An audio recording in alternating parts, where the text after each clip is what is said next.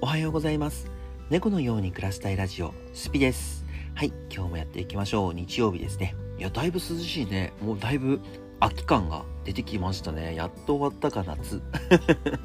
やっと終わったか夏って本当に思っちゃいますね。はい今日はえっ、ー、とまあいろいろね、えー、やりながらまあ日曜日なんですけどうーんまあ結構やること残ってるかな？昨日ね、なんだかんだなんかやろうかなと思ったんだけど、なんかね、雨降ってて洗濯できなかったりとか、うんとなんかやりたいなと思ってたことがね、全然、全然できなかったわけじゃないけど、あのー、結構寝てました。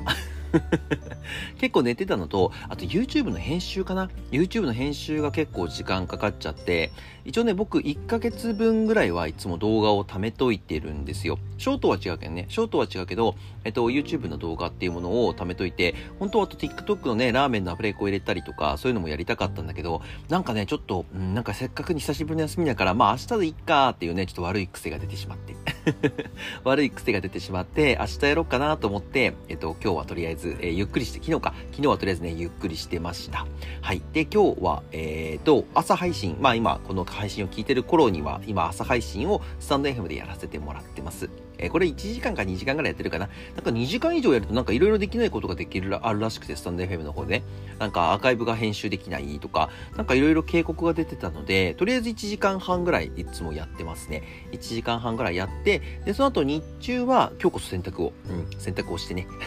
洗濯をして、ちょっと月見バーガー食べたいなーっていうところがあるので、月見バーガーを食べて、あとラーメンのアフレコをちょっと入れて、えー、過ごした後に7時から、えー、またいつもの TikTok の配信をやります。TikTok の配信をした後に、えっ、ー、と、デッドバイデイライト、えー、YouTube の方ですね、YouTube のゲーム配信をして、えー、日曜日を終わりたいなと思ってて、来週からね、ちょっと本格的にまた配信を始めていこうかなと思っております。あの、ファイナルファンタジー7がね、全く進んでないので、えっ、ー、とね、お昼の YouTube 配信、ちょっと長めに撮って、やろうかなと思っております。だからね、ほんと全然進めてない。あのね、もう戦い方忘れちゃったんじゃないかなっていうぐらい進めてないので、まあスケジュールで言うと、えっ、ー、と、今日はそんな感じで、まあいつも通りかな、いつも通りの感じでちょっとやっていこうかなと思ってますので、ぜひ遊びに来れる方はね、遊びに来てくれると嬉しいです。あの、スタンド FM でも、TikTok の配信でも、YouTube のゲームでも、全然どれでも OK なので、えっ、ー、と、ね、遊びに来てくれると嬉しいです。ちょっと今ね、えっ、ー、と、本編の方は何の話をしん、もうあの、みんな大好き心理学。今日はね、男の子と女の子の違いではないんだけど、まあ、特徴の心理学みたいなところはね、ちょっと最近本を読んで、えっと、あのー、面白いなと思ったことをちょっとおあのお伝えしようかなと思ってますので、なんか最後と思っちゃった？最後なんかゴモゴモゴモゴモゴってなっちゃった、えー、あの、心理学の方あのお話ししますので、このままチャプターを切り替えます。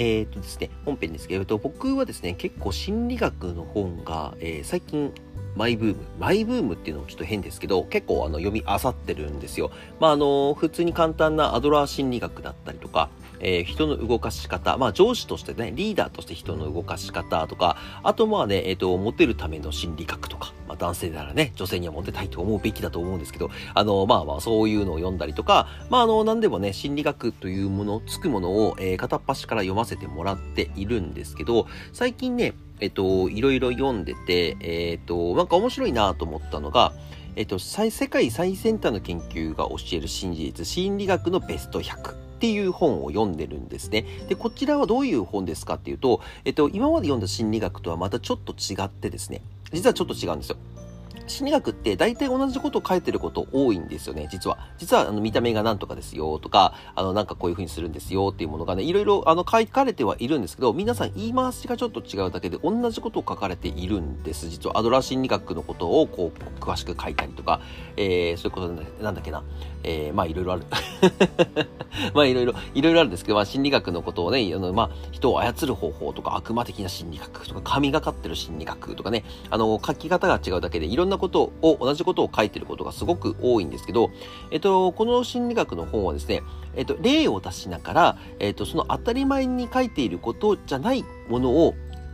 書いてるっていうんですか。あのね、スタンフォード大学とかハーバード大学、イェール大学、まあアメリカとか海外の、えーと、大学が研究している研究結果を一冊にまとめてくれた本なんです。そう、だからね、すごく面白いし、えっと、なんか、数字で何パーセント何パーセントっていうところが出てるんですよ。こここの心理学では何パーセントはこういう風になってるんです。研究結果っていうところが出てるので、すごく読みやすくて、読んでると、ああ、なるほど、なるほどねっていうことがね、えっと、思えるような本になってますね。で、今日はその中からちょっと何個かピックアップしてお話ししたいんですけど、えっと、男性と女性の違い。男性と女性の違いって、えっと、結構実はありまして、男性は、えっと、ストレス溜めやすい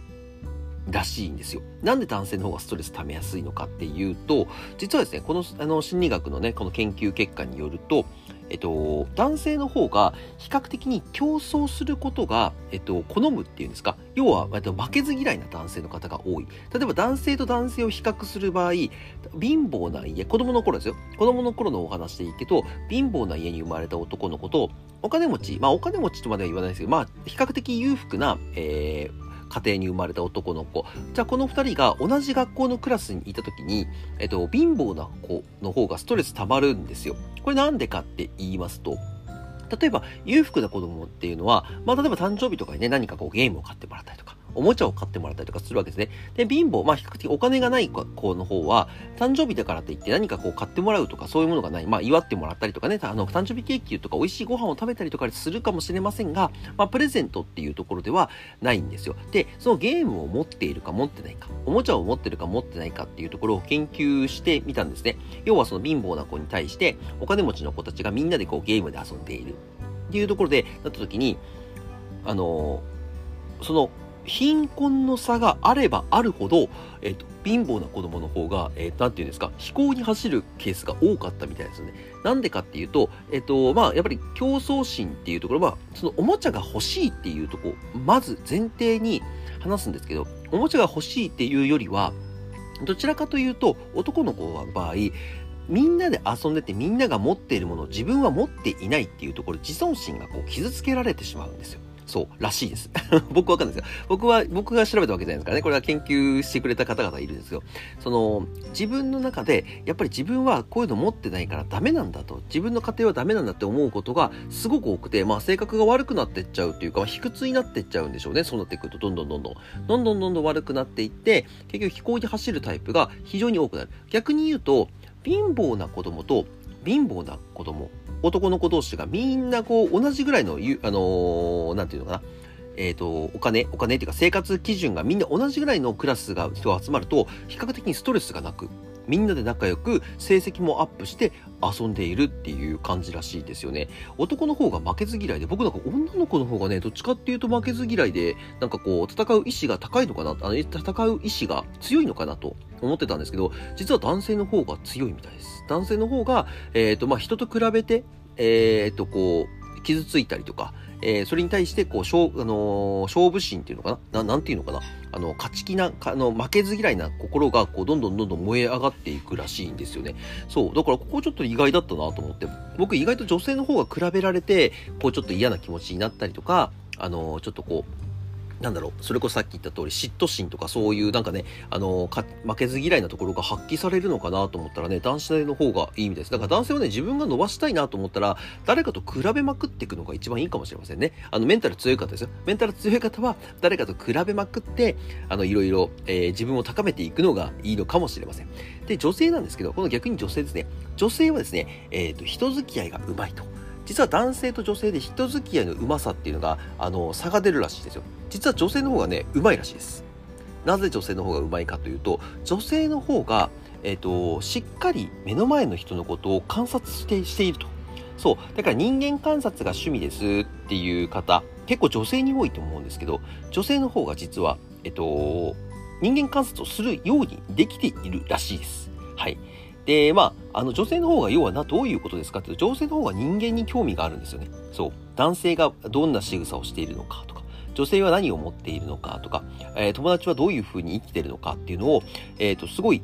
えっと、観察してるらしいんですよ。で、これもね、えっと、ノースタン大学っていうところで、えっと、研究したらしいんですけど、えっと、同じビデオを見たとき、みんながね、ただ5人グループ、4人グループか、4人グループ、あ、5人でごめんなさい、5人グループで、えっ、ー、と、雑談してるだけの映像を見たときに、男性の方は、えっ、ー、と、見てる、見て、同じですよ。同じビデオを見てるんですけど、女性、男性より女性の方が、えっ、ー、と、着ている服とか、例えば右から何番目の人は何色の服を着ていましたかとかっていうと、男性の方は答えられないけど、女性の方は答えられたりするらしいです。で、高い確率で女性の方が答えられるらしいですね。で、なんでかっていうと、さっき言った通り、その目の前の人に、えっと、観察するっていうことを女性はしている。要はその映画を見て楽しいなとか会話を見て面白いなっていうのだけを見てるのではなくて、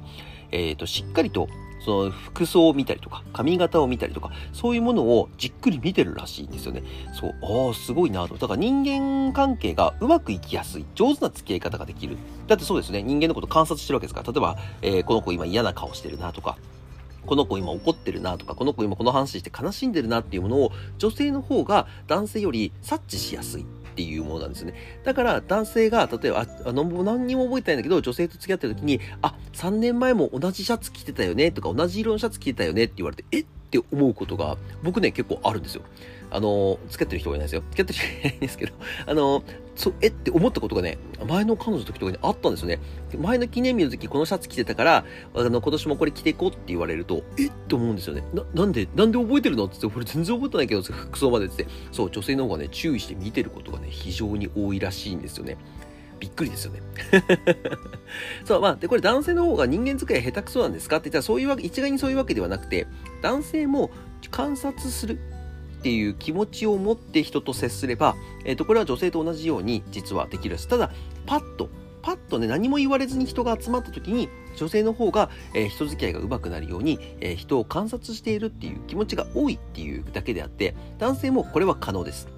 男性も女性をみたいに、あ、女性、女性をじゃないか、女性みたいにか、女性みたいに、えっ、ー、と、人を観察して、えー、男性のことを、えー、見てるわけじゃないですか。で、男性も逆に女性を、えー、観察するように見て、えー、いろいろ覚えて記憶していけば、人付き合いは上手くなります。だって人付き合い上手くなりますよね、それはね。観察してるわけですから。そう、そういうのが、えっ、ー、と、女性と男性の違いで実はあるらしいんですよね。男性は、えー、まとめてしまいますと、男性の方は、えー、ストレス、そう、比較されるとストレスが溜まりやすい。女性の方は、えー、こちらはですね、人間付き合いがうまい。なぜかというと、もともと観察するという心を持っているから、だか人間観察がもともと女性の方はできている。まあ今日はね、ちょっとこう、ちょっとだけですけど、こういうお話でした。えー、もしね、心理学の方、興味ありましたら、こちらの方ですね、えー、本を載せておきますので、100選なんで、100選なんで、あと98個あるんですよ。あ98個面白い話があるので、あの、この本ね、もし読みたいなとかってありましたら、えっと、そちらの方を覗いてみてください。僕のリンク、あの、概要欄にリンクを貼り付けておきますので、ぜひぜひぜひご覧ください。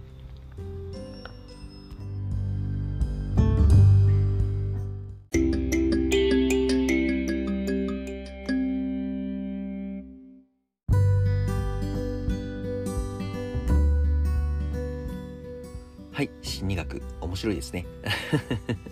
いや、本当に面白いですよ。あとね、なんだろうね、面白くて本当に眠れなくなるような心理学とか、すぐに使える心理学とか、人間の本性がわかる心理学とかね、本当にね、僕今いっぱい読んでるんですよ。でね、やっぱり何が面白いかっていうと、これ仕事にも使えるし、もちろん、あの、友達付き合いとか、えー、何かこうね、初対面の人でも使えたりもするし、まあ、あの、なんだろうね、お店とか、お店とかなんか飲食店とかに行った時に、まあ、店員さんとちょっと会話することあるじゃないですか。ああいう時も使えるし、結構ね、使える場面って多いんですよね。実は経済学を学ぶより、心理学を学んだ方が、あのー、なんか、うまくいくんじゃないかなって思います。事業とか何か新しいことを始めようとしてる人はね。特に、うん。特に何か始めようかなと思ってる方とか、何かこう、会社を、で、今ね、事業を、ま、あのー、やってるんですっていうかで、勉強するときに、まあもちろんお金の増やし方とか、えっ、ー、と、仕事がうまく回る方法とか、時間の使い方っていうものを学ぶのもいいんですけど、心理学。だって仕事でさ、人と関わらない仕事ってまず基本的にないじゃない。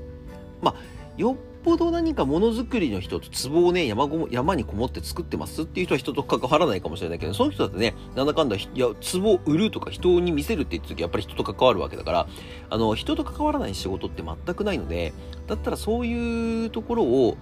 あの、なんていうんですか、人と関わるところを中心的に置くんであれば、心理学